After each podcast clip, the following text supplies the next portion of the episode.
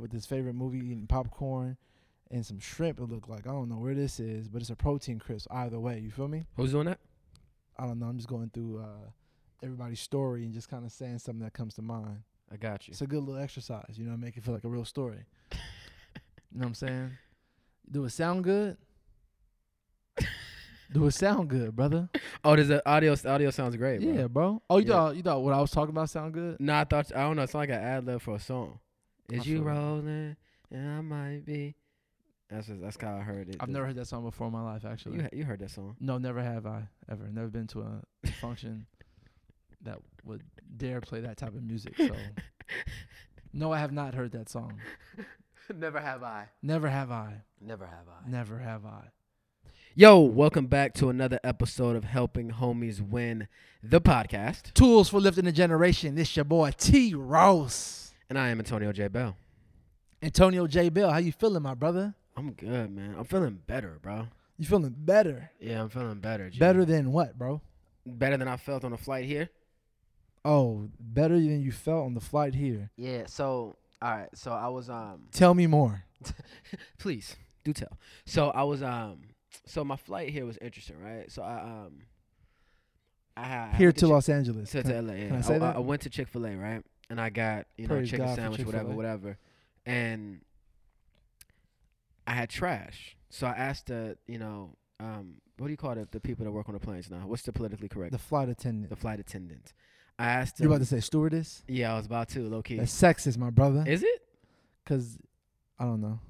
Okay. So I asked my man, I said, yo, uh, do you have somewhere I can throw this away at? And he was like, yeah, you got to walk up there, though. And he pointed to his right, to the front end of the plane. And asked him to throw it away for you. I said, bet. So I had to walk through first class, bro, right? Yeah. To get there. And I'm seeing all their leg room. I'm seeing how much space they have. you seeing all the privilege. I'm seeing how comfortable they are. Yeah. I'm seeing the little bottles of water that they got that are just theirs, that they got before any of us ever get something to drink. They get food and drinks and all that, bro, before, Before they probably take off. Everybody, bro. I'm seeing the blankets and the pillows. Yeah. right? That they didn't have I'm seeing the fact that there's only one human sitting next to you, right? That's love. And I and I no, it's not love, right? So in this moment, I'm not. I'm playing coach. So in this moment, bro, I'm like, I'm I'm, I'm depressed because I'm like, yo, I gotta fly with the peasants. You know what I'm saying? Y'all got me in the back of the plane because I can't afford first class on my own. I I'm only get first class when peasants, or somebody I'm else is paying for it. Yeah. You know what I'm saying? So that just really set my trip off on the wrong foot. Well, so was this your first time walking through, or was this your first time just being attentive? This may be this is my first time, bro. When I when, like normally I fly Southwest, Okay. right, where everybody's an equal. wow. Equity Airlines. Right? Okay. I fly Southwest because it's the cheapest, and really I fly Southwest because I get to to change my flights when I need to. So you got privilege with Southwest. Yeah, you know what I mean. If I if I want to like if I had to cancel my flight, I'm gonna keep my credit. Whereas with Delta, you That's can always do that, because you do travel a lot. right? And, and my, Okay. my schedule changes, Right. Right. Because So you're an actor yeah, okay. So and things change at the drop of a Delta, you know, this is the first time in a minute that I've flown Delta, and and and I paid for my flight okay. in a couple months. So, and I like I flew I think first Slight class flex. last month, right? Yeah. You know, I don't know what you said. I'm not even gonna ask you. I think I flew first class like last month. So now it's like to to to know what first class feels like, and then have to fly with the peasants is Bro. is is crazy, bro. bro. Didn't have to fly with the peasants. I ain't never took a trip in first class in my life. You haven't. Never, bro. Don't do it, bro. Nah, I, I will. You know, I used to say I would never do that, bro. Like I don't see why you I would pay a thousand dollars for a ticket when that same ticket is three hundred when you just got sit And what I tell you. and you told me that I'm gonna do it, Do you remember the example I gave you?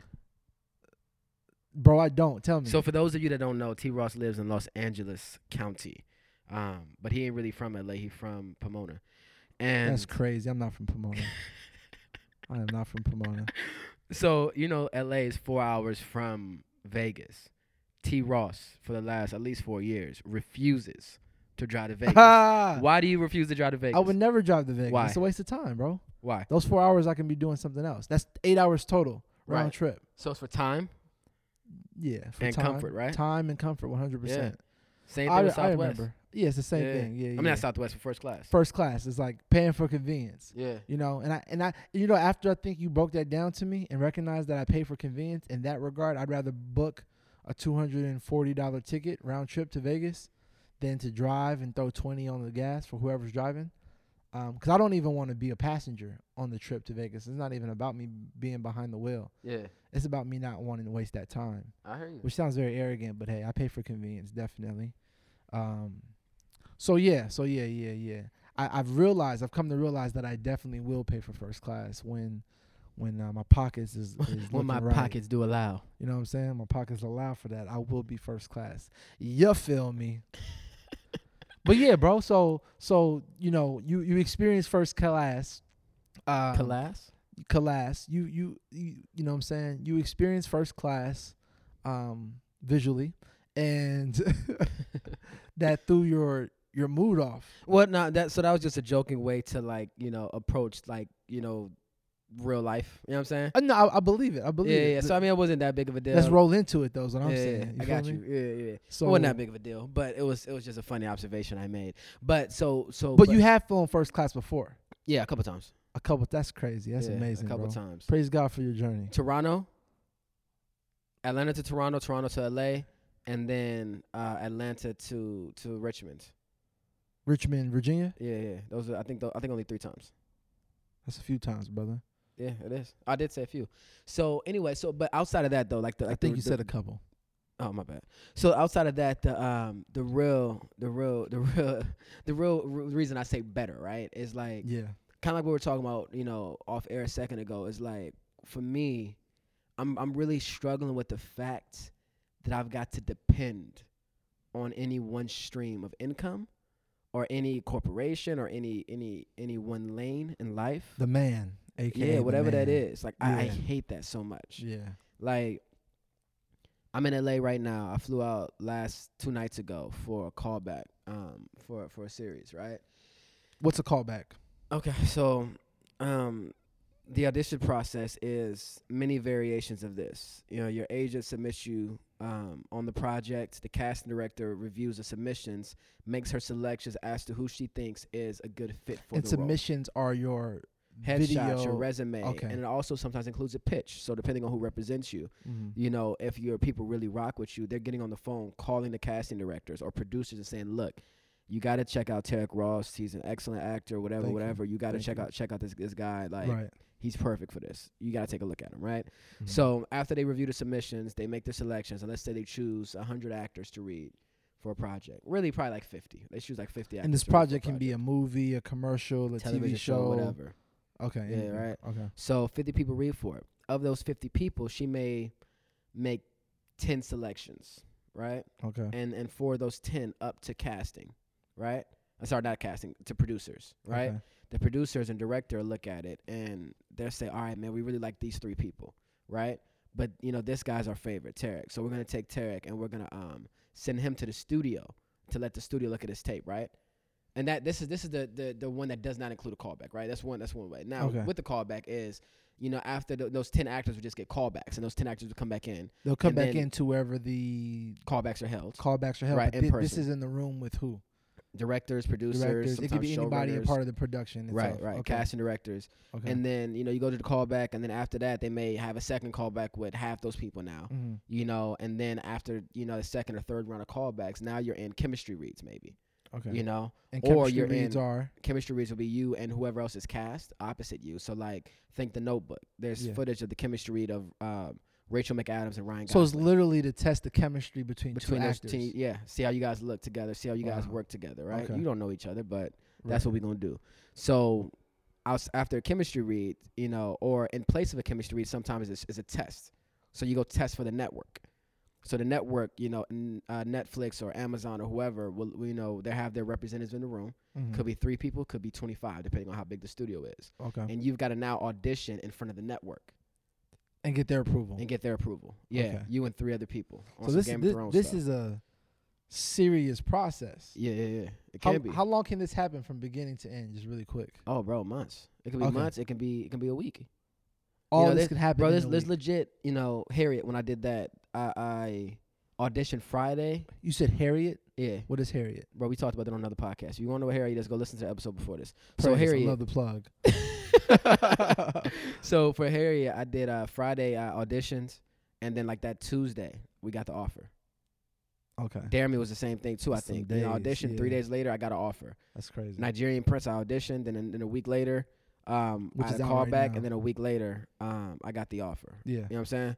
So it just it just varies, right? But you know, I've heard people say it's been you know they've audi- auditioned for something, it takes three months before they hear back. wow. You know, um, so I'm here for a callback, right? And this isn't my first callback. Mhm. You know, this isn't the first, you know, opportunity I'm gonna have to work on a dope project. But for some reason, my anxiety was, was like out of this world, bro. Mm. Like out of this prior world. to coming here. During the process of coming here. Okay, When I was in Atlanta, I was fine. yeah, You know, okay, this is what we're doing. We're going to LA for this callback. I'm not tripping, whatever, whatever. But when I got here, when I got on the plane, I'm in the air, man, and like, I'm just like, what the fuck am I doing? mm. I literally dropped everything yesterday to hop on a plane to go meet a, a director to be considered for his project, yeah, right? Which is a beautiful position to be in, but there's a piece of me that's just like, yo, why why am I doing this? You know what I mean? Why am I putting myself through this? Because it's like with this particular character, he is very much different than what I've ever played on screen before. mm-hmm. So for me, it's like, go ahead. when you say why am I doing this, are you speaking specifically to this particular search situation? Why are you coming to LA this time around for this project, or why are you in a position It's a little bit of both. where man. you're an actor and you're It's a little bit of both. okay? It's a little bit because I mean, like, what we do, bro. It's like legit. Like, imagine, bro. Imagine that you you have a job, right? Mm-hmm. But every every every week or every three months, depending on how big of a project or how big your job is, you got to go back in and interview again every Friday. Truly interview, Yeah, not not because you know people say, "Oh, I have to interview again for my job," but the job is still guaranteed. It's just No. a formal process. This is literally re-interview to see if you continue next week. yeah. You and twenty other people that look just like you, that just as qualified as you. Some of them are more qualified, right? And you got to interview with them again to see if you're gonna keep that same job that you have. See if you To still prove that you can still do see, that. See if you're still Yeah, wow.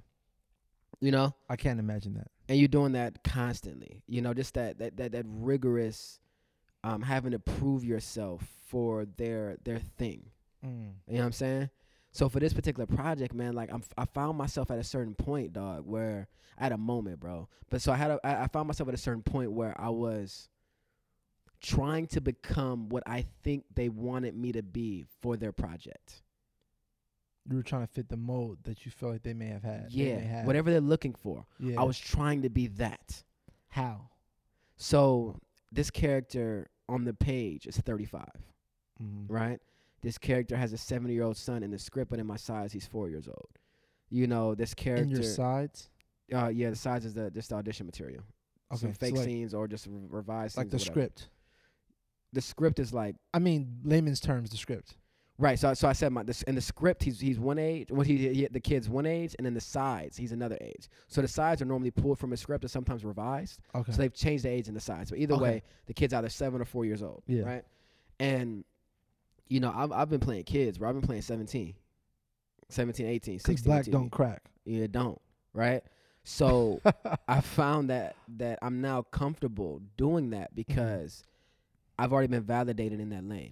Were you uncomfortable with that going into I it, was playing at first. I was. ten years younger than you? Yeah, yourself? because I'm like I'm not 16 anymore. I'm sorry. Do you have an industry age? Did I just ruin that? What? Do you have an industry age? Them, the people that, that that that are in charge of this won't listen to this, and we're good. okay. Well, they might. Because I we're don't know good. if you're pushing yourself as a true 18. I don't know what I'm doing anymore. Okay, you may not After this, be- everything might change. you may be born in '99 or something. All, all we know. no, I'm sorry. Okay, okay. So, so you you said you've gotten validation Yeah. from playing 17 year olds. The the Right. gigs that you've booked, yeah. you've played a younger role, Right. and here you are now being um, Asked to play. asked to play a 35 year old. Right. So what I've discovered is they told me that if I'm the guy, if I'm the choice, a lot of a lot of his circumstances is going to change to fit me. Right? Okay, so is this something that normally happens for actors when they go and Mm, audition I for have not heard of this much. No. Okay, This is all really really weird to me. so you're being told that they want you here. You're flying into LA to go into this room, Yeah. and in the event you get it, and as you mentioned, being uncomfortable with having to play this older character, they're also telling you on top of that that don't worry too much about that because if this is for you, we'll cater it around you. Yeah. I've never heard of anything like that before. I mean, I know it's happened before, but it's rare. Yeah, I mean, right, right. That's typically I hear people like, "Oh, it just it just wasn't for me." I This is like I don't is like this is like catching Charizard or, or Blastoise or or, or Venusaur. or off of the first Pokeball you throw. Yeah. off off off of, off a standard Pokeball. Off a stand up that you ain't even got a. Master Ball, bro. A standard Pokeball. And you trying to catch Venusaur. That's deep, bro. Anybody born 99 plus ain't gonna know what we're talking about. But they may learn when Detective Pikachu. I'm gonna have to go grab me a Game Boy, bro. Bro, I want one so bad, G. So this is so this is like way out of my comfort zone now because now that I've been validated in this lane Yeah. and you know playing you know high school age or whatever the case was is I'm comfortable doing that. You know what I'm saying? And I feel more confident walk, walking into those rooms. But now that I'm asked to play, you know, an adult, even though I am an adult, Right. right? I'm now like super self conscious about it, and I and I've, I've noticed myself like so like I, like as you're asking, whatever like what was I trying to change? One thing is just like the the pitch in which I speak. Trying to make yourself sound like a 35 Yeah, year I'm. I'm dropping my voice for no reason and yeah. trying to sound a little bit deeper and trying to make my voice sound richer for this role when Mm. I may not even really need to do that. The energy that they may be looking for in maturity may really happen if you know I just change my energy. Yeah. You know what I'm saying? Your mind, where you are, how you're thinking, how you're moving. Right, That right. can portray and give the feel of As opposed to trying to fake it, trying to. f- You know what's funny? huh? I mean, I'm not an actor, right? But I read, I saw this book. I said I read this book. I read the title of this book because I saw the book physically, and I read the title. I didn't read the book. I read the title. Well, you said you saw the book, so you just got confused in your brain, but it's fine. Go ahead. I saw the book. Yeah, I wanted to say I read the book, Right. but I saw the book. Yes, um, and it says how to stop acting. Yeah, it's a great book. I've read it. Wow. I need to read it again. I'm all loud. I'm sorry. Wow, bro, you read that book? Years ago. How to stop acting? Ten years ago. Yeah. Yeah. So you mean to tell me I came across that book years ago and I could have been on your path had I picked it up and picked and read it? Po- possibly. Honestly, bro, like like a real like real talk. Actors don't do anything special. It's not. I, I forget who You're said not gonna this, sit bro. here and talk to me like that, bro. bro. I'm, I don't. I'm not sure who said the same thing with the podcast, bro. We're not special because we're we we got you know we got this podcast, and it's not that we're really good at this, but we were courageous enough or ignorant enough to. I think ignorant. yeah, I think so too. But we're courageous or ignorant enough, ignorant enough to to try, Yeah, right? yeah. actors, musicians aren't any different. Really, it's, it's not as if God. I think Will said this, uh, but it's not as if God like chooses His favorite people and endows them with these gifts that Mm. only the elite have in the world, That's and they can do this great thing that nobody else can do, and God just likes these people more than anybody else. No, that's not it. Well, first of all, I just want to say that I would love to be in your position because you and Will are clearly on a first name basis. I still call him Mr. Smith. Bro, he, bro, it's Uncle Will. It's everybody Uncle. So it's not that you know it's a special a special group of people that get to do this. yeah, The people that get to do this are the ones that are are foolish enough yeah. to just say, "Yo, I'm gonna try it." I'm gonna give it a shot, and I'm And the ones that to are- it. Yeah, the ones that are that go as far as to say, "I'm not gonna quit." We're pointing at each other because we we're on the same page. For those of you who can't see us, which is everyone, um, that's good. Yeah, That's good. Bro. Yeah. that's good. yeah, That is so good. And and it's funny to hear that and, and be moved by that statement alone because it almost sounds so cliche. Like I don't I can't even I can't even tell you what the bar is, but it's a bar that pretty much says um hard work beats talent basically. You know what I'm saying? hard work beats talent when talent doesn't work hard. Boom. You know what I'm saying? Yeah, I've heard that. But it's another thing when we're able to really dissect and at the practical side of that. yeah, You know what I'm saying? Because it's easy to hear and be like, yeah, I get it. But it's another thing to follow suit in action. You know what I'm saying? And show up for that. So that's beautiful. That's Yeah. beautiful. yeah. Like legit, like whatever whatever it is we want to do, man. It's it's possible and it's out there for us if we're willing to do the prerequis- prerequisites, Mm, right? yeah, Which are pretty simple, you know, in theory, right? of course. You know be able to, to to be yourself and take a risk and not judge yourself Mm, and all of these things man and it's interesting because it's it's it's, it's also very ethereal so it's not as if like judging yourself stops at a certain point. Ethereal. Yeah. What does that mean? Oh God. Um. It's okay. It's not as if judging yourself stops at a certain point, but it's being able to be comfortable with your thoughts, be comfortable with the way that you think and who you are, and not to not to get too uh You said heady about everything. Go ahead. not to not to get too heady about everything. You said it's simple. The tasks are simple In theory, in the theory. principles are simple in they're theory. simple, but th- doesn't mean they're easy. But they're simple. Right. That's key. Yeah. Yeah. Yeah. They're they're not easy, but they're simple. It's simple. I love that. But this word ethereal is like messing me up right now. so bro. so I mispronounced it actually. It's ethereal. Eth- ethereal. Still don't know what that means. Your Wi-Fi is trash. So I'm trying to read. I, I don't want to tell people how it is. I was about to tell you. I was about to tell you, bro, that I got T-Mobile because that's how I feel sometimes. I feel like my internet is through T-Mobile, but it's really through Time Warner. I mean Spectrum. Spectrum. Yeah, Who, who's that? probably Time Warner because I said it. you Like trying to save money? Nah, that's all I got out here because I live in a different part of the town where we don't have access to FiOS. All right, that took an interesting turn. Um, okay, so ethereal, celestial, heavenly, unworldly, spiritual, of or relating to the regions beyond Earth, lacking material substance, marked by unusual delicacy or refinement. Um, what sentence did I use it in now? Since you're making us do this. you, you were talking about the process um, of not judging yourself and being yourself um, is not ethereal. Ethereal. It's something that you're doing. So I said guess, it in is spite of Ethereal. those feelings.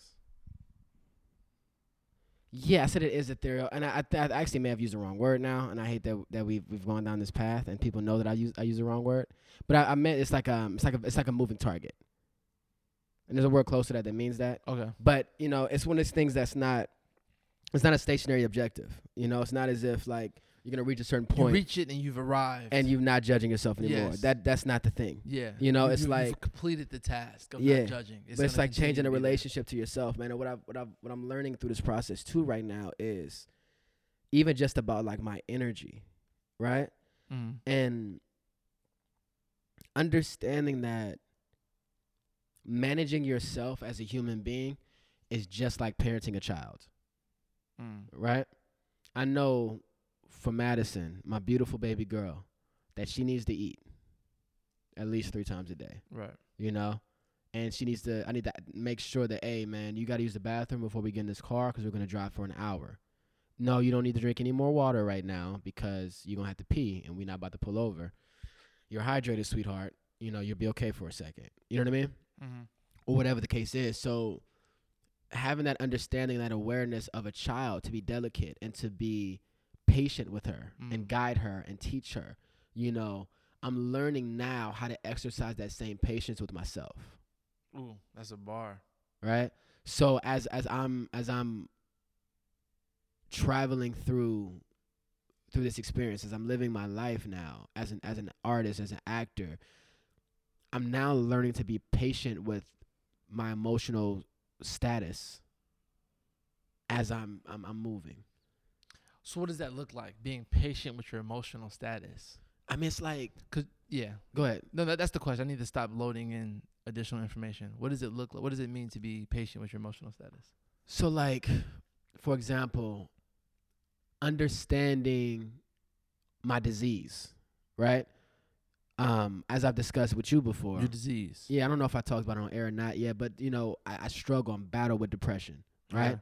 And I never know when I'm depressed. Mm. I never. It's never like I, I wake up and I'm like, oh, I'm depressed, Depressed, today. right? I'm not that. In, I'm not in, not that not that in tune yet. So what happened is, you know, there'll be days where I just literally don't want to get out of bed. Where I'm much more comfortable just to be asleep, and I'm at peace. You know what I mean? Mm. Or I don't want to do stuff, or I find myself very lethargic. I'll be playing with my daughter, and I'll get very tired, and I just go to sleep on the floor. You know what I'm saying? Mm. or I just don't want to deal with people whatsoever. My dad will call me, you know, for days, and I just won't call them back. You know what I'm saying? Some of the homies might hit me up or text me, and I just don't have the energy to talk Mhm. to them and give them whatever they're looking for or need in that moment. Like, I have a, a lot of trouble interacting with other human beings Mm. and fulfilling my, my duty as a friend or a cousin or a son or whatever it is. You know? So those are all some of the symptoms that I'm now starting to notice. Oh, okay, this behavior is Is associated. right, Right. with me being. Pro- I'm probably you know That was my next question. yeah It like, in you identifying each of those, is that something that you are now coming into understanding because of you being patient with your emotions? well, it's not. I'm I'm I'm I'm I'm now learning that I need to do that. Right. Okay. I'm talking to myself right now too. Yeah. you know I what I'm saying. you. I hear you. I hear you. So I'm learning too, by the way, for myself. so now I'm starting to recognize that that this is what's going on. So, and I and I noticed I'm getting I was getting overwhelmed on the flight. Right, I was getting overwhelmed with this, this this this new this new territory I'm about to step into. This new Mm. this new events. Okay. You know yes. the weight of this event, and this is I'm like literally Tuesday is a championship game. yeah. You know what I'm saying? Yeah. This is this I'm playing for the I'm playing actually it's a playoff game. And if and if the play and if I win this game, I play for the title. This game 7 on Friday Got you. cuz that'll be the test, Got you. right? Got you. Uh the uh the, the the studio the network test I think or chemistry test. I'm not sure which one it, it would be. Okay. But you know, I'm I'm now getting overwhelmed by the moment and I'm like I'm thinking like, "Yo, hold up. What do I what do I want? Like do I Mm. have to have this project and this character? Is it is it that like is this going to is this to like define the rest of my life? Mm. No. You're you're asking yourself yeah, these questions. Yeah, yeah, yeah. yeah. No, it's not gonna define. It's not gonna, you know, if, if I don't get it, like the world's not gonna stop turning. Like my life's not gonna be over. Because guess what? There's been countless projects that I've really wanted that I didn't get, and then shortly after, I get the I get one that I'm like, yo, I'm so glad Yeah. I didn't get that one because now I'm over here. This one. Yeah, Yeah. and these people are amazing. This That's- moment is great. That's Right? that's wild. This this this cycle continues to repeat itself. Mm. So what that tells me is these objectives that I'm going for, um, one or two things are happening. They're either genuinely not for me, or it's it's cyclical and there are different versions of your passions available to you. Or there are different versions of the prize, right? So if I don't get if I don't win this room, I'm gonna win the next room, and it's gonna be as good or better than the, the room that I missed out on is gonna be. You know, so Yeah. these opportunities that we're quote unquote missing out on, these failures aren't exactly failures, but the universe is making room for other moments, other things that happen. okay. And so many things need to happen and Yes. and and and uh, coalesce for you to be where you want to be, right? And they're all out of, out of control. You know, so one of the decisions I made was, uh, well, one of the things I was I was really I was really bothered by was the idea that I don't believe that I'm what they want, right? Mhm. I think they like me. I think I could be it, but I don't believe inherently I am exactly what they want for this project. Got you. I don't believe that. Do, so does that, as you're saying that, does that feel as if even if they were to move forward with you, a part of you would feel as though they're settling for you? That may still no not not settling, but that may still be my opinion. I may not I may, I may still not think that I'm right for it. Got it. I don't I don't when it comes to casting, I don't really believe they ever settle. Okay. You know what I mean? These are people's passion projects, Of their course. dreams, Of right? course. of I believe course. that when they cast you or cast me, they believe wholeheartedly that believe. I'm the guy. They have that That's kind of confidence. That's good to know. I don't have that kind of confidence in myself 99.9% of the time. Mhm. but I believe that they do, which you know gives me peace. I was gonna ask, and how does that? How do you receive that once they've made that type of decision? It's beautiful because, like, for Dare Me, for example, man, when I Mhm. walked into that room and met Gina and Megan um, for the first time, Megan Abbott is the the the creator, writer of the book, co-showrunner, co-writer of the series. Uh, Gina is uh, Gina Fattore is the co-showrunner, co-writer. She did, uh, I think, I think she did Gilmore Girls and a bunch of other things, but I don't want to misquote her resume. Mm. However, they um when they met me, dude, that's the first time. Like my parents have never even responded to me this way. I walked into the room. I was actually in the room where it was me and um it was me and Herizen. We are talking, and they saw me like, "Oh my God, you're here! Mm-hmm. Oh my God, we're just we're so happy you're here." And this is We're the first time they've met you. First time, like they In didn't even say hello. yeah. First, you know, it's like we're so happy you're here. We're, we're so happy you're part of this project. Oh my God, when we saw you, like yes, yes, that's him. That's Slocum, right? And I'm like, yo, what? Wow. You know, you mean to say that like I was I was perfect, Wow. right? Yeah. I've never had anyone say I was perfect for anything a day in my life. You know what I'm saying? So for you guys to do this and to say that, yo, I was your guy, that meant the world, right? And that gave me confidence going forward, Yeah. right? Um, but it's like cocaine. You know what I'm saying? It lasts 30 minutes and it's gone, from Yeah. what I hear. whoa, whoa, whoa, whoa, whoa, whoa. Are you saying once the project is over, or in that moment? I'm saying that moment of that that that affirmation and that appreciation, like that that sort of love is is very short lived. It's a very short short life And so where internally. where are, where are the feelings post that moment that you're saying is short lived? I mean, you forget about it. Like I like I haven't thought about that. I don't think about that going into this room. Yeah, That there's a possibility that they're gonna have that same. got you. Not Having- even a thought. having that validation and certainty of like your talent, your skills, not specifically for that role, but just in your abilities, Mhm. doesn't translate over to the next time you're going into the next audition to be no, sure of yourself. not yourself. for me. It, if anything, it almost starts over again. Yeah, it either starts over again or it just becomes this thing where it's just like it makes you really question yourself. It's like Mhm. that it's like that beautiful girl. Mhm. And she's saying that she doesn't she doesn't believe that, you know, she's as beautiful as other people think she is. wow, You know, I even heard Karrueche say something like that. How she just she was like, you know, I don't have the big butt or the big breast or this, that, and the third. I, like she she listed all her flaws, wow, and I'm like, you're Karrueche, Karrueche, right? yeah, and and even she has insecurities about her appearance, and she is probably one of the top ten most beautiful women in the public eye right now, wow. right? Mhm. I'm sure most men would, you know what I mean, toss her in that category, if not top fifteen, right? But even she doesn't have a proper perception of herself, Wow. or not a proper. I'm not gonna say doesn't have a proper, but she doesn't have the same perception as we have. Yeah, no, of course. right? The idea that when we look in the mirror, or when we hear our voice, or when we see images of ourselves, when we see photographs or or video, or we hear stories about ourselves, the the, the fact that we watch this stuff and in our subconscious we have all of our flaws, all of our We're very faults, critical all of of, our failures, all Yeah. of our shortcomings, everything we hate about ourselves is present while we're watching it. We're not we're never seeing ourselves with fresh eyes Yeah, we're seeing ourselves through the lens of how we know ourselves in the world through history. yeah. Some of us still see ourselves as that eight year old little boy Mm. growing up. That type of insecurity, Wow. right? So for me, I'm an extremely insecure person, Mm. you know?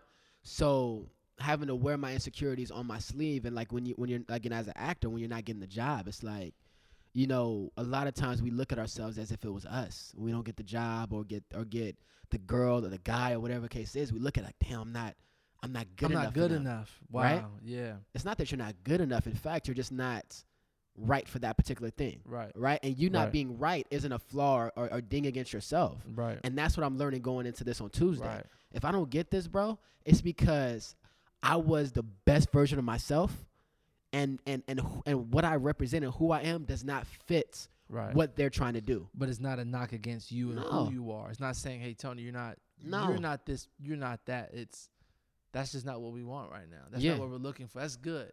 I I I speak so much, and you hear about this so much in education, especially um, not being good enough, right? Um, they talk about imposter syn- syndrome being in, especially in higher education, um, as a student or even as a professional, feeling as though um, Esoteric. esoteric. That's, That's, the the, word, you word I was looking for. That's the word you That's the word. I'm gonna look it up and tell everybody. But go As, ahead. as opposed to ethereal. uh, ether, ethereal. Ethereal. Yeah, Yeah, ethereal. okay, okay. Yeah, yeah, yeah. Esoteric. yeah, yeah. But yeah, so back to uh, imposter syndrome. Like Yeah. it's this idea that um, Have we- have we not talked about this before? We probably have talked about it. Like you don't belong, and there's a fear that you're gonna get found out. Like somebody's gonna find out that you are not.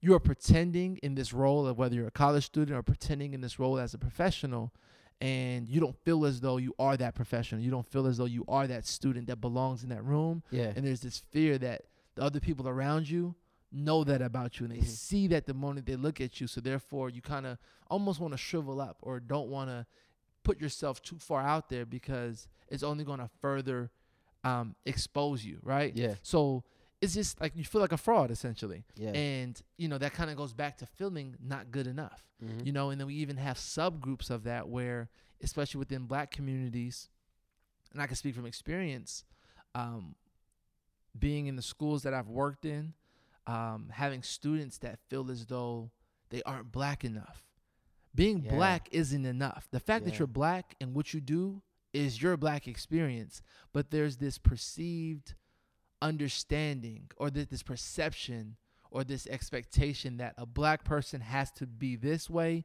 think this way, feel this way, act this way, and come from this type of background in order to be classified as black. Yeah. And students are walking around not feeling black enough, Yeah. feeling as though their Yeah. experiences aren't black because it doesn't look like this. And then you have people from even outside um, racial groups um, who or ethnic groups who even have a perception of what it means to be black. Mhm. And sometimes, if you're surrounded by that, I speak from experiences of my family members who feel as though these other ethnic groups are putting out this expectation that they feel like they have to fit this mold. Oh, I know black people are loud and black people are confrontational. So even as a black person coming into that space with these Yeah. individuals may feel like they have to be loud and be confrontational when the opportunity presents itself because otherwise they've let down that expectation of what it means to be black. You know what I mean? Yeah, so yeah. it becomes this huge um, complex is how I would label it of not being good enough, you know? And I felt that in my own personal life and dealing with, you know, um, my dad especially. Yeah. You know what I'm saying? Of feeling like I'm not good enough. And that and I think I've talked about this before and how that's impacted my relationship and perspective on on my faith Yeah. and my relationship with God. Yeah. Feeling like I'm not good enough because Yeah. I've identified God as his father figure because of what I've been learned, what I've learned, and that relationship can only mirror what I know a father to be, and that's my physical dad. You know what I'm saying? And Yeah. feeling like I'm not good enough, like my my accomplishments have not been enough, and I get to one accomplishment and it's like, well, what about this one? So when you talk about having done well on Dare Me and they love you, or were you speaking of Harriet? Dare me. Dare Me. un- un- Well, Harriet too, but dare me. But yeah, when they when they when they embraced you, Yeah. that does not move over and translate to the next I gotta stop you. Just hold on to that bit right Yeah. there, and we can get back to. Cause I got two things. Okay. I, gotta, I have to. Yeah, so one thing that's wild about that is like one thing I used to hate. So when I first started working as an EMT yeah, back in like 2010, young cat, you know, young kid working right. I used to always get this compliment, and like it made my blood boil. Right, I just hated it, and I used to always get. It's so good to see a young man working mm, honey, we I just love the way you carry yourself. You just speak so well and you're so articulate, mm. you know. And I just, you know, I just I wish I wish other young black boys, you know, you know, move like you. It's just good to see a black got black a black a black man doing something, you know, good, you know. Mm. And for me, that just creates the stigma that we as black men aren't trying, yeah, right? That we're not in school. that studying. bothered you when you heard that. Oh my God, I didn't, I didn't I didn't feel good. yeah, That didn't make me feel that like wasn't encouraging. yeah. Yeah, That's like I the really pretty chick that's always told she's beautiful. mm-hmm. bro for the for the homies listening don't ever walk up to the prettiest girl in the room and tell her she's beautiful tell her she's smart bro trust me because she hears beautiful all the time that's not going to pique her interest Mm. but if you can comment on something that is you know adverse to the popular opinion of what everybody sees her as if you can notice that one thing that nobody ever sees in her like her intelligence you know and it's the same thing for us right That's yeah, that's real. That's real. You That's know, game. yeah because i know i know a lot of very very game. very That's truth. Right that ain't a game. My bad. That ain't I know a lot of black men are actually out here trying and hustling. You know what Yeah, I'm saying? yeah. So for you to say that is just disrespectful to me, to the culture, right? Go, Yeah. go, go, go. Bro, I And then I love, I, love, I love that angle you take. I love that angle you take for multiple reasons, because there's been such a negative perception attached to us as black men Yeah, that we almost come to expect it. So even when people make s- comments that are very stereotypical or comments that say, you know what, we're disadvantaged or under resourced and all these things and we're we aren't as good and we have to work twice as hard. A part of me is willing to accept that more often than I would like, mm. even though I'm around the homies, you and everyone else that I know go against that. So my reality isn't of that perceived stereotype. My reality is totally different. Right. But I've accepted why that stereotype exists rather than saying, you know what? I find that statement to be very disrespectful Yeah. because the community I come from is nothing like that. yeah, You know what I'm saying? And I had that experience in class two Mm. weeks ago when we identified some stereotypes attached to our racial groups. like black, Latino, Native American. We went through the whole list, and all the neg- all the ones that were under black were negative. A couple others were also all yeah. negative as well. But as I'm reading it, I wasn't even truly fazed because I know those words. Other people from other groups were a bit fazed and they were like offended and it was it was sensitive. They were sensitive. And Mm. maybe I'm just not as sensitive or whatever the case may be. I just was like, yeah, that's normal. That's every day. I've heard these things. I know people think ratchet, people think loud, people think ghetto, people Mhm. think all these things. But one person from another group made mention of how they felt the need to explain why that wasn't the truth Mhm. this person from this other group felt the need to prove that that wasn't the case. Yeah. And you will look at this group and say that's that's a privileged group. But the fact that this student identified in that group and felt the need to prove it wrong in that class spoke volume to me because I didn't feel that. Yeah. Okay. I was willing it to just accept it and see it, even if everyone in the group doesn't even have an understanding in the context of my truth, of Yeah. the people I'm around. Yeah. I didn't feel the need to prove To otherwise educate. and to educate. Yeah. That's complacency, brother, and I, I'm not with it. Yeah. You know what I'm saying? So I I love to hear that. you say I feel that, that. you felt offended when someone came up to you and told you how you're so articulate and it's great to see a young man work, And I'm glad that you were offended. Yeah. I'm glad you were offended, Yeah. brother. That's I mean, good. Cause, cause, 'cause look, like, I don't like, bro. Like, you would never, a white woman would never walk up to a white young man as an EMT and say, "I'm so proud of you." yeah. She's gonna look at that young man and say, "Why aren't you? Are you? gonna- Are you trying to be a doctor or a nurse? They're to push. Are you in the law? Yeah. What? So what's after this, Mm. right? To push the culture, but we don't do that. We take whatever we get, and what happens is you have a group or, or, or a majority of complacent young men that go out and get a good job, and that's what they're doing, and they don't really realize their full potentials because we encourage them for doing the bare minimum. Right. Right. As long as you ain't gang banging and doing drugs, and as long as you ain't like you know becoming a a a uh, a disgrace, wow. you know, as long as you're not not acting negative, just as long as you're neutral, I'm okay. At the bare minimum, neutral. Yeah. And and and I and I love that and I want to just make clear this isn't against encouraging and supporting someone where they're it, where they are or acknowledging where someone is, but it's to not allow for that to be the end all Mm. or communicate as if that that that's good enough which almost sounds contradictory to, to kind of what we've been discussing but in that mode of saying you know what i'm glad to see you working. I'm glad to see you doing these things. It's about maybe tapping into that individual to see what else they can do to encourage them to push themselves further. Because it's not this end journey Right. to say oh you've done so well you've made it. The fact that you're young the fact that you're still alive another day is another opportunity to push yourself to be better than you were the day before. But my, my thing is this: the young man that's on his path, that's doing, that's doing whatever he's doing, and, and, and you're proud of him. He's not the one that needs your attention.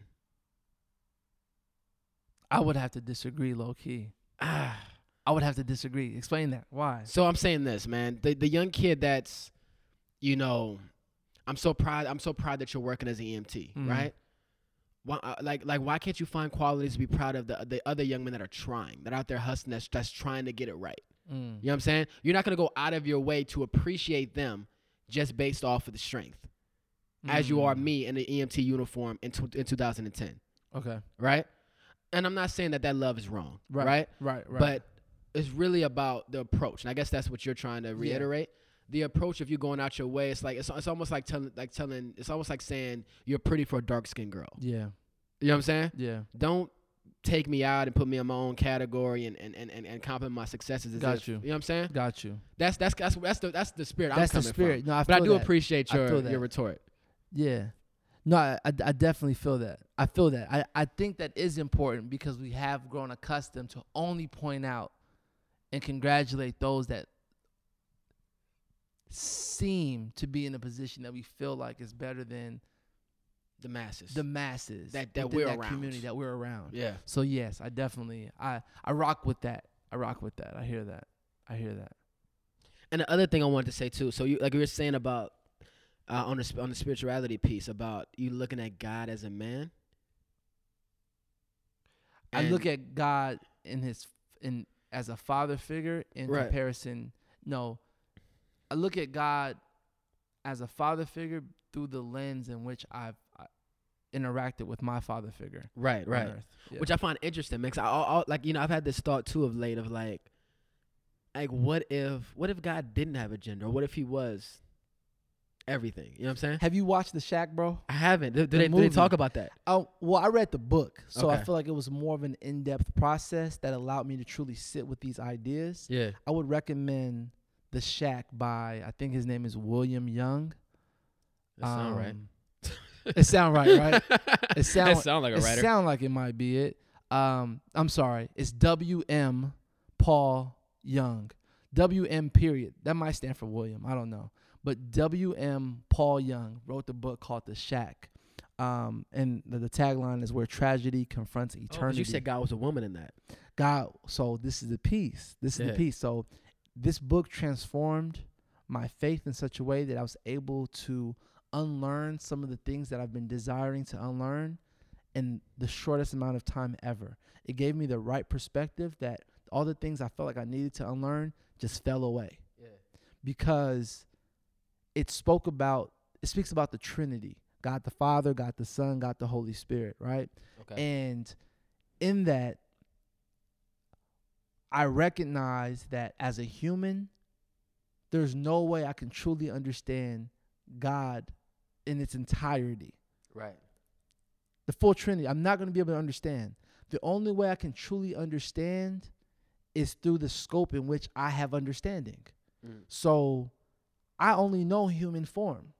I mean, I know animals that exist, but I don't really know what it means to be an animal, what it feels like to be an animal, and truly understand their structure and how they interact with one another. But I know human. So in in the book, So with Yeah. that, it's interesting because you know most a, a, a large majority of animals. I want to say I could be wrong. Some biologists could at me, but we're talking about mammals, right? We too are mammals, but we're conscious, yeah, Right. we, we have So we have the those mammals- opportunity, we have free will and all that. yeah. right? So those mammals wouldn't be able to relate to our experience because we're like we we, we are superior to them, Yes. right? Yes. In ways. In the same way, I think you're saying that you wouldn't understand the the spiritual, Exactly. right? Is So that- yeah, I don't have any understanding of the spiritual in such a way that I understand it in its entirety. But one of the one of the the moments that happens is understanding that God can take on the form of a human because God is supreme to human. So God can become human as he did in Christ, right? That's that's what I believe. But in that, it was in the in the in the in the, the book itself, God appeared to the main character as a woman. Mm. And he was so perplexed because he's like, yo, I didn't expect God to be a woman. What's up with this? And God said, as a woman, said, because you wouldn't receive the healing that you need if I were to come to you in the form as a man of a man. Mm.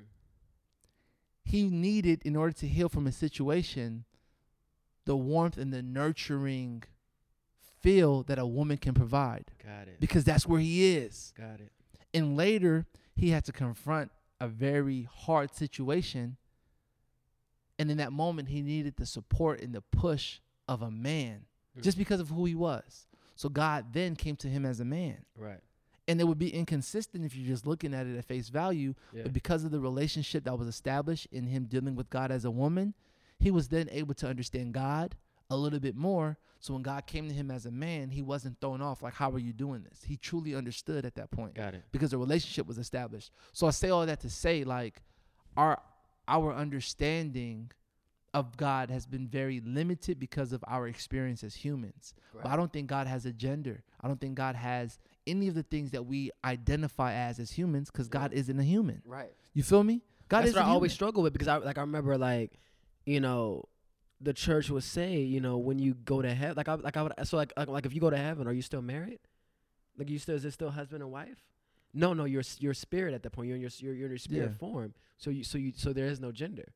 mm-hmm. So if there's no gender, if there's no wife in heaven or Mhm. husband in heaven, then if there's if we don't have gender, then why is God a, a him? Right. We we try to put our human limitations on God. We try to Right. box God into something we can truly understand. Yeah. And we have to understand that we'll never fully understand. You Yeah. know what I mean?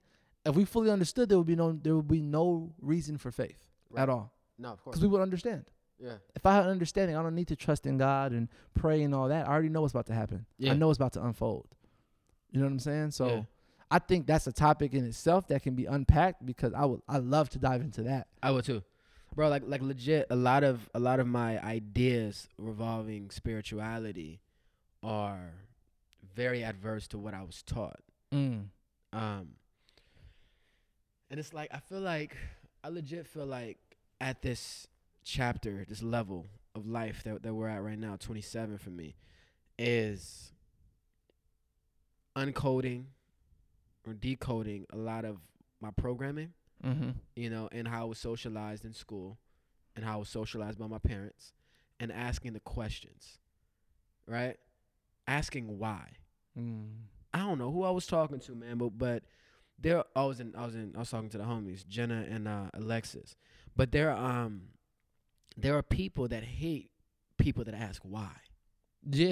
You know what I'm saying? I they call them upset. parents. No. I'm kidding, Mama. I love you, mama, mama, I love you. Mama. I love you. Um, but no, for real though, it's like people don't people don't want to like ask questions, Mm. even why we believe a certain way. Yeah. Why are you a Christian? Yeah. That's one of my biggest questions right now Mhm. because I know some Muslims that, bro, we talked They, about bro, this. they walk well, boy. Man. They walk real well. man, Listen, man, listen. That's a conversation to have, bro, bro, come on, Let me tell you. come on. Yeah. So I'm like, I'm like really looking at it. I hear you. But and and then there, and there are so many people, and this is what I hate.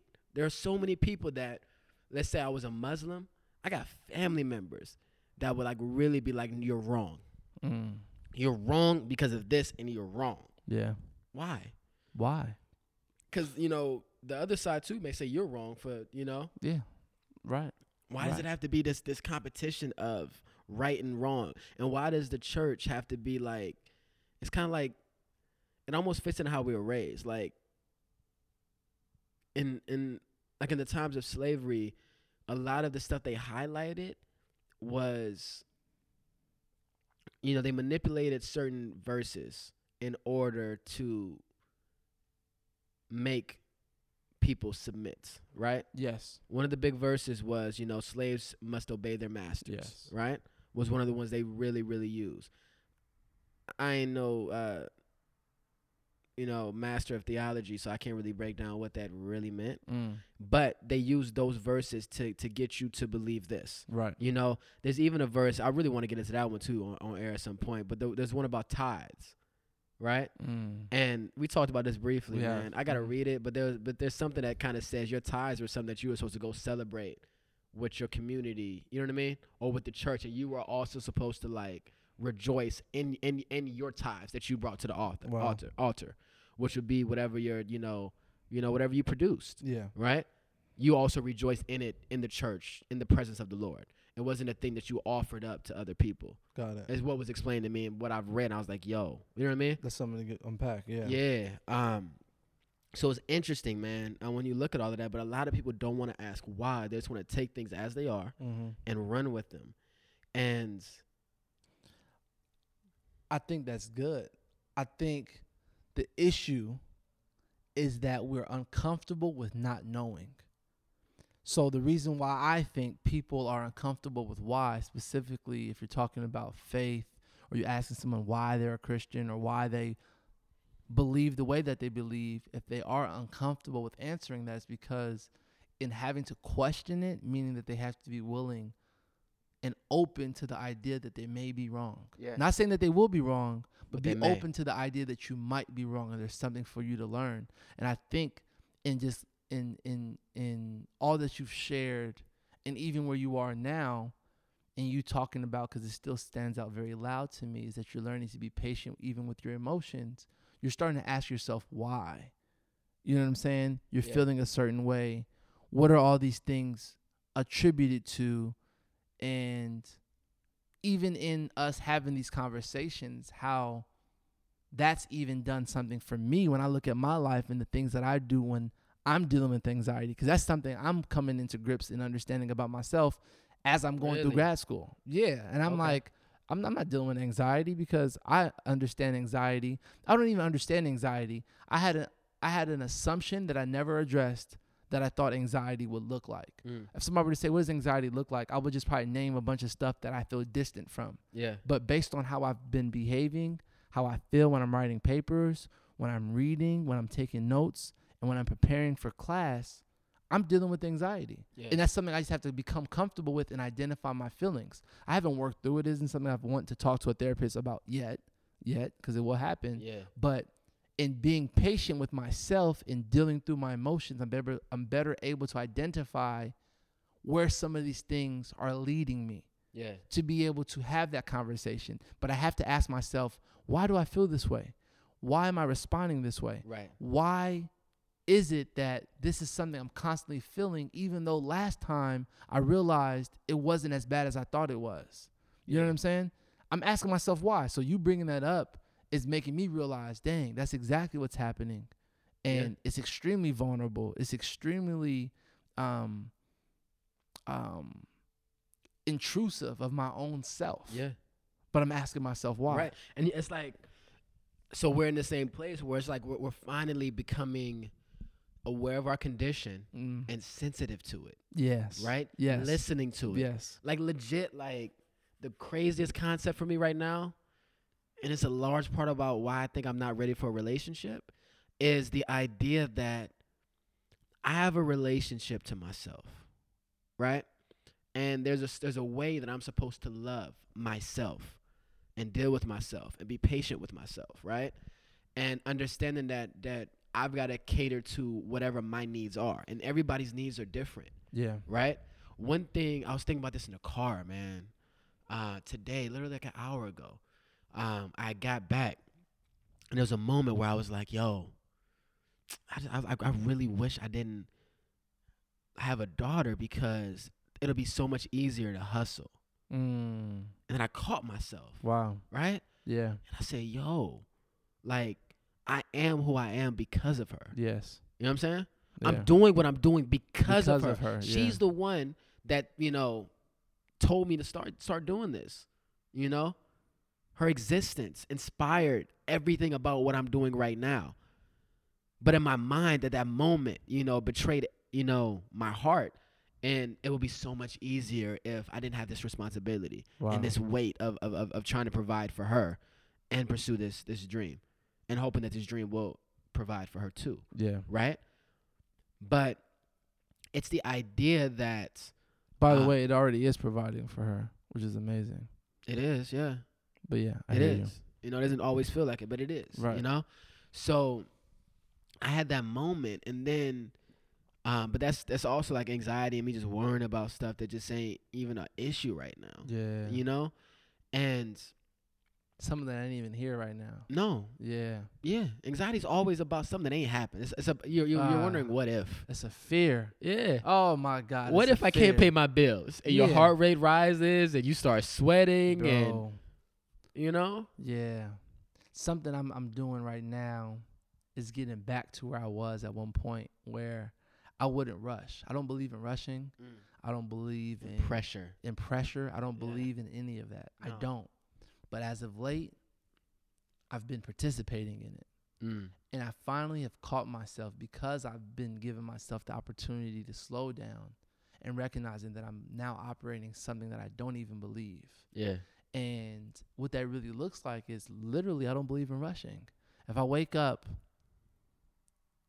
and I'm late to work, I'm not going to run down the stairs and run here and do this and do that because in the process of doing that, I'm going to skip three or five steps Right. that I have to do. Yeah. And because of that, I'm going to have to go back and do those steps over, which is adding more time, which is going to make me even more late Yeah. versus taking my time and doing it well all the way through so that I don't have to come back Right. to redo those steps. Yeah. They're already done because Yeah. they were done well and I was done, you know?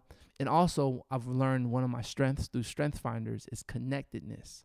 And that's believing that everything happens for a reason and everything, there is no coincidence.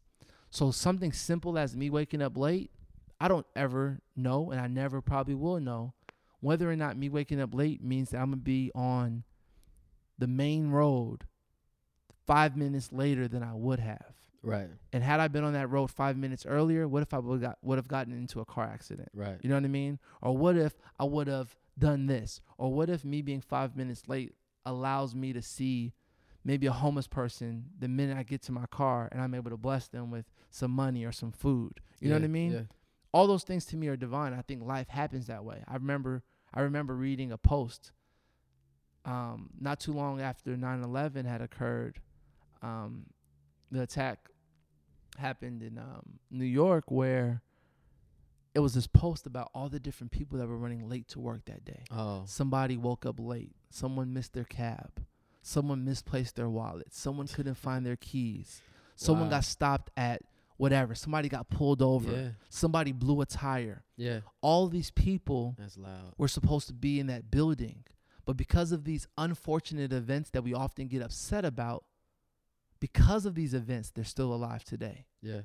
But in those moments, I'm sure they were pissed off that they were happening, Mm-hmm. not knowing that that very unfortunate event is the very thing that's allowing them to see another day. Yeah. Well, God is allowing them to see another day because of that delay in that thing. You Yeah. get what I'm saying? Yeah. So I genuinely believe now that's not for me to take advantage of and be like, oh, I'm late. What's another five minutes? But to not allow myself to put that pressure on Yeah. where I'm operating beyond myself. I'm operating past where I currently am. I still need to be honest and be like, you know what, notify the correct people to say, you know what, I'm running late. Yeah. I'll be there as soon as I can. This is the time I'll be there. Still do my due diligence in communicating, but trying to rush against the clock to hopefully get there three minutes sooner. I may do something crazy and run a yellow light because I'm rushing. Bro, I got into a car accident rushing to work. there you have it. My my old one Honda Accord, I tore up the whole side of my car. Bad, bro. Um, there's an old man. Uh, you remember when I used to live on McNabb, right? Yes. Yeah, you remember Yes, that? That it's a wide street. Yeah, wide. yeah. Literally, two cars can go down the same lane Mhm. on on either side.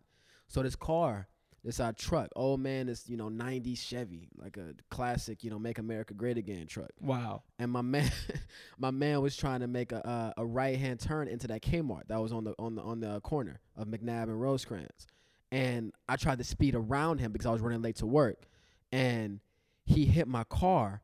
And then when I backed up off his car, I like almost peeled my door off. Like my whole door was just jacked up. Wow. I don't know if you remember that that car, but it, like it was like the door was messed up for a second before I got it Mhm, fixed. mhm, Cause I ended mhm. up going to the junkyard and getting Yeah, another door. I do remember. yeah, yeah.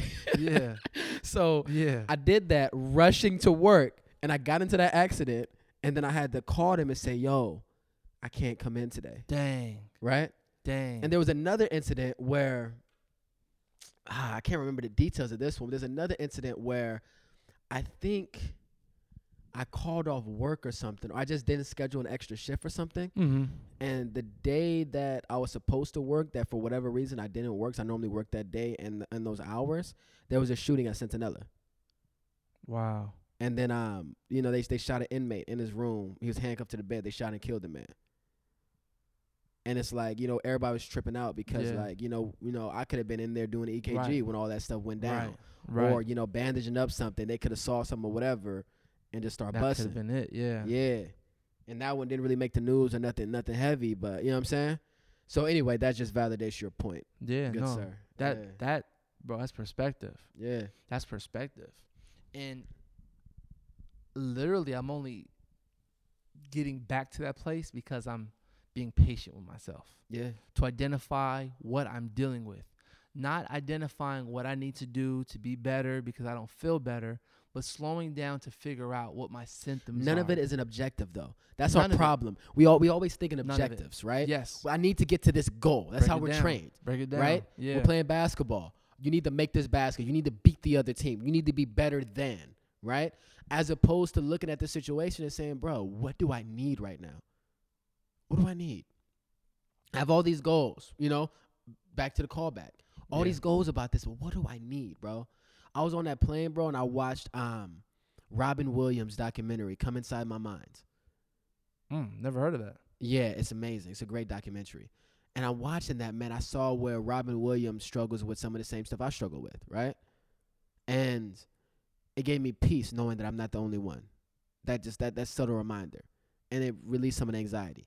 When I got to to LA finally, You know, I was still anxious, but I decided that you know what, I'm not doing any work today, Mm. and I may not do anything tomorrow. Yeah, And I don't think I did anything yesterday. that's good. Though. You know what I'm saying? yeah. and I just let my mind, I just, I just let it go, right? And in doing that, I, I felt more comfortable, and I finally arrived at the place I am now, which is what I wanted to say earlier. Um, of oh no, I, I did say this about you know if if I'm not the one, it's it's not because I didn't do anything. Yeah. It's just because my my energy is just not what this project needs. Wow. My energy's my energy's for something else, Mm. right? So now it's about for me understanding my energy and and, and, and and the waves that I'm emitting, the vibrations that I'm operating with, and figuring out what I need. Do I need to meditate? Do I need to listen to music? Do I need to take a bath and drop me a bath bomb and just relax and soak? You know what I'm saying? Do I need to spend time with my daughter and get her energy and and, and, and be reminded of my purpose? Mm. Right? What do I need right now to get back on track? Because my mind isn't right right now. Right. So how do I fix that? Do I need to just shut myself off and isolate from people? Right? They may hurt in the moment, but unless that's a person that is gonna gonna die and may hurt themselves without me, you know, unless they're really going through something, they need a friend. You're good to do what you need to do. I think. right. Right. Right. So what do I need? And that's and that, and that's what I, I believe both of us are talking about with being patient with yourself, man. So I'm with 100%. that. One hundred percent. That you know what that reminds me of a conversation we had about happiness. Mm. And you know, those of you listening probably didn't go listen to it because the the plays ain't that high. But um, no, but but with happiness, it's like we do so much For who? for other people. And for example, if we are trying to impress somebody that we are interested in romantically, and I feel like relationships are a great way to explain situations oftentimes. We we we understand maybe a loved one isn't feeling well or maybe they aren't in the best of moods. We Mm. know certain things to do to get them in the Yeah. right mood Yeah. maybe we'll you know play their favorite song or get them something great to eat or encourage them with some words Yeah. But what things are we doing in our own lives to set ourselves up Yeah. to bring out more positive emotions for ourselves Yeah. i'm not feeling the best but rather than give myself 10 minutes to maybe meditate and slow my day down maybe play some music that i like or maybe go for a walk because Yeah. that seems to clear my mind i'm gonna just stay going pushing through the day because i feel like i have so much to do and then at the end of the day i feel even more burdened down by a feeling that i potentially could have better dealt with Yeah. not saying get rid of but better deal and care for the feeling that i'm currently in because we're gonna have days where we're feeling low Yeah. and those days may never get as high as our highest day but there's something i can do to help shape the environment in which i'm in to make that day a little bit easier Yeah. you know what i'm saying Yeah. but i have to be intentional with that Yeah. because if i allow the hustle and bustle of my day if i wake up and i don't feel the best not even for any particular reason but i rush to work I get to work and now I'm irritated because my coworkers are asking me to do something I don't want to do. And then I go here, then I go to class, and now I'm stressed out about this assignment, and now I'm stressed out about the next thing. I've allowed myself to go through the day feeling emotions that I possibly could have curved Yeah. so that maybe when I interacted with my coworker, I don't trip out right away. Mm-hmm. I take five minutes to myself. So now I'm not building upon something that I'm already dealing with. Yeah. I'm not adding additional symptoms to the symptoms that I currently have, making my issue and my disease worse. Yeah. You know what I'm saying? Right. I'm I'm intentional with how I'm caring for myself. Yeah. So I, I say it goes back to even happiness because it's like we have the control to con- to to influence our environments in a way that helps us walk better yeah. in our day to day. Yeah, I mean, so the issue, I think the greatest issue for all of us, myself included, is we don't spend enough time getting to know ourselves. And happiness, I think I, that's why I asked the question, um, what's your favorite uh, food? Right? Mm. And I'm sure a lot of you guys thought about your favorite food historically, right? Mm-hmm. maybe like you know shrimp or, or, or steak or whatever the case is but what's your favorite food right now you know what i'm saying like what have you had in the recent years that you're like yo this is hidden you know i can eat this every day Yeah. right what is that in the moment and a lot of us aren't really paying attention and keen to ourselves in the moment to figure out who we are and what our needs are because your needs at 27 Ooh, are different than your needs at 7. bro, say it, say it. I don't think I received it the way you When I wrote it. that way when you said it the day that day. I never said it to you. that I wrote it. You That- wrote it. I wrote that in that in that in that in that sample in the uh the teaser I sent you. Tony's writing a book. Yeah. Whatever. yes. Yes. Yes. So I wrote it in yes, there, right? Yes. Yes. I wrote it in there. I think oh, um so so so the idea is when you were like my daughter, my daughter's 4 years old, right? I can give that little girl a lollipop and she's over the moon. A Mm, freaking lollipop and she's geeked, right? Ten cents. Right? Don't cost nothing. However, I can't give a 28-year-old woman a lollipop and expect to make her day. Right. You know what I'm saying? Right. No Lil Wayne, right? Yeah. her needs have shifted. They've changed, right? Right. From 5 to 10 to 15 to 20 to 25 to 30, your needs shift. And the things that excite you, the things that that that um bring you happiness or peace or joy are all different, Yeah. right? But the problem is we lose track once we're conscious of, of ourselves and who we are. Yes. We just stop paying attention. because we feel like we've arrived. Right. I know what my favorite food is. I know what my favorite Yeah. color is. I know what I was want. I know what was I like. Why would it change? I've Yeah. already figured it out. That's not something I need to Right. continue to be aware of. I figured myself to. out. This is who I am. Yes. Bro, there is no who I am. Yes. You're changing and evolving every single day. Yes. Every day what you want what you desire who you are is shifting Wow. closer and closer to whatever whatever that that that that ultimate um it's not even a word to describe it whatever that whatever your energy needs to be before you leave this planet Yeah. you're getting closer and closer to that yes. but if you believe in god or an afterlife that energy then exists in a different form in a different place Wow. right Wow. so it's just it's just this experience for a second, right? But then you then it turns into something else. And I guarantee whatever it becomes, you're not gonna be worried about anything that you did here. That you did here. One thing, bro. Like like I said, I really believe relationships are a great way to help us actualize some of these concepts. At least for me, um, I think about maybe where I was in high school when I wanted a romantic relationship. Couldn't tell you exactly what it was I was looking for at the time. I was intrigued by looks. I was intrigued by you know oh yeah, I'm able to connect with this person. I'm intrigued by these certain things. In hindsight, having graduated from college and I look back, my relationship was definitely based in those things, but there was something greater that I was receiving. Mm. I was receiving a space to be in control.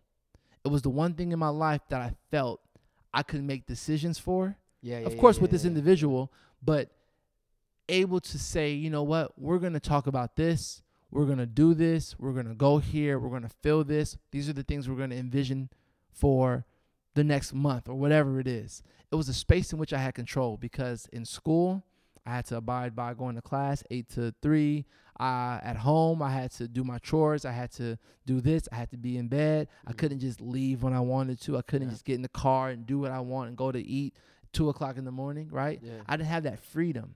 yeah, And that was the one place, even at my job at the time when I was working at Mulligan Family Fun Center. Like I had to clock in, I had to do the job this way. yeah, It was one of the areas in my life that I had free control and I had free I had the control to choose. yeah. And I enjoyed that, but I was not conscious that that's what I enjoyed. Mm. So I get out of college, you know, I, I grow, I develop. Not once did I think I reevaluated what I needed in a relationship and what I wanted in a relationship. To me, it was still very much looks, I get along with this person, it's this, it's that. So this must be someone I, I can be in a relationship with Yeah. because my I don't have that many requirements. Sure, I think I know there's things that I look for in a person. I can come up with it, but I'm not really using that list of things to vet the people I'm trying to be in a relationship with. yeah. I'm intrigued. This person seems interested. They look good. I get along with them. A few things click. We have a couple things in common. We like Chipotle, and we both, um, you know, wear Nikes. Yeah. So we must be ready for each other. We must be made for each other. yeah. So I move forward in this relationship off of the standards and expectations that I've established for myself since maybe high school or even middle school. I don't take the time to evaluate where I am now in life. Yeah. I remember when I moved into my place on my own and I started having to pay bills. I had to go to work because I had to provide for myself. I had all these. I had to go grocery shopping. I had to do all these things, and it's different doing it on my own as an adult because I know I'm not going back home. Yeah. You know what I mean? God forbid. I may have to, right? Yeah, yeah. And that's fine because life is life and you know, I'm gonna still be alive and breathing and have another chance to do it better next time. However, God forbid I have to move, take a step backwards, yeah. right? And I realized in being on my own and having this freedom, I no longer needed a relationship to be the space in which I had control. Mm. I now needed a relationship that would complement and strengthen me Mm. with where I am yeah. and where I want to be. Yeah. That encouragement to be better than I was yesterday. Yeah. That support, that connection. It's a lot deeper.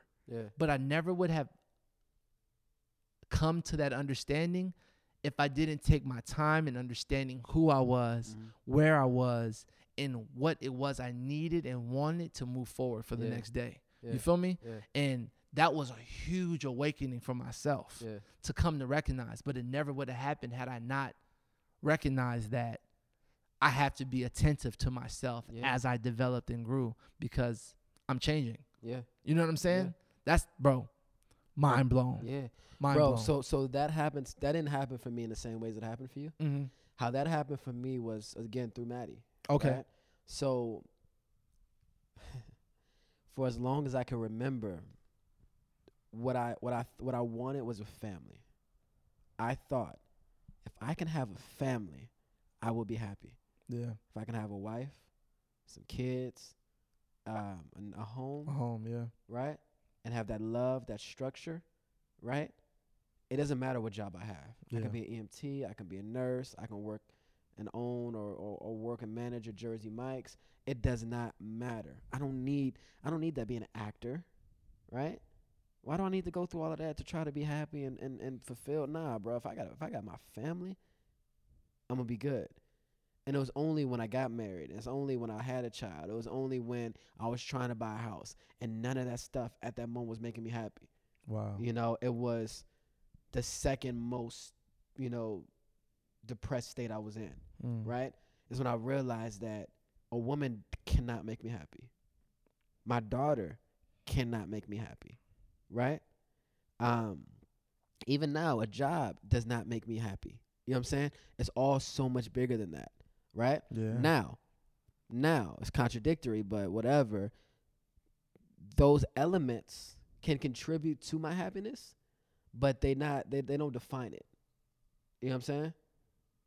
And They don't define it. no, you know they're They not the, they're not the source. they don't define it. That's not the source. That's powerful. Yeah, it's not the source of my happiness. Yeah. Your happiness has to be something that you create. You know, and back to something you said earlier, what I, which I which I wanted to respond to, man, is like what people fail to understand, man, is that you control your environment. Mm-hmm. If you don't like something, you can always leave and start over or or do it differently. If you don't like your job, you can get another job. If you don't like your career, you can start over and get another career. Especially if you're under 30. Yeah. Most of the people that are popping, popping didn't pop till after they turned 30. Mm. you know what I'm saying? And the ones that we've seen pop before that are the outliers. Yeah, a hundred. Yeah. A hundred. You know what I'm saying? So it's just that idea, man, that it's cliche and it is, man. It's all in you, man. You gotta really like It's all what in you. In you. Yeah. What you need, what you want. And you gotta and like, you know, you gotta just really figure it out and simplify things to the point where it's like you're not, you know, dependent on anybody else to make you feel good. Cause they're not gonna do it. You know, what you talked about too, I think, was a partnership. yeah. Oh man. And It's Zach talked about that too on his episode. Hey. Yeah. Yeah. He did. Yeah. He did. He did talk about that. Hey, go peep that episode. Yeah. Go peep that episode. Um Yeah, I don't know, man, but it's just it's just really interesting, man. But it's just at a point now, man, I guess to sum up for me, man, it's just like you know, I'm I'm learning to love myself. You know what I'm saying? Took 27 years for me to get to this place where I'm learning to love myself. Snap, Right? snap, snap, snap. Yeah. my voice, my energy, my appearance, who I am, and what I bring to the table. Because I know for a fact, bro, like nobody else can can do what I do. Yeah. Nobody else can create the energy I create in rooms and can make people laugh in the way that I like to make people laugh, whatever the case is. Nobody can do that, Mm. you know. And I'm lear- like I'm recognizing the fact that I'm not one thing. You know, I'm a multitude of things. Like my Wow. energy, depending on where I am and, and, and what I need to accomplish. Like I'm a shapeshifter. I'm an artist, and that's okay. You know what I'm saying? I'm learning that in this experience, bro. Like one of my favorite quotes from my favorite author is it says, um, in nature, there's neither winning or losing, there's only movement. No, no, no. In nature, there's neither victory nor defeat, only movement. Mm, that's good. Only movement. That's good. That's Right? good. That's good. You never win or lose. This that's good. And that's one thing I appreciate about this this acting shit, dog, is it doesn't matter what you accomplish, yo. Like it really doesn't matter because the moment that shit is over, you forget about it. Yeah. It don't matter how much money you made on the last job. It don't matter how good the movie was. It don't matter who you worked with. The moment it's over, you forget about it. Yeah. Yeah. Man, that's powerful. Anyway, um, this is helping homies win the podcast. Tools for lifting the generation. Please subscribe. To give us feedback. Appreciate y'all for listening. Peace. Much love. Peace.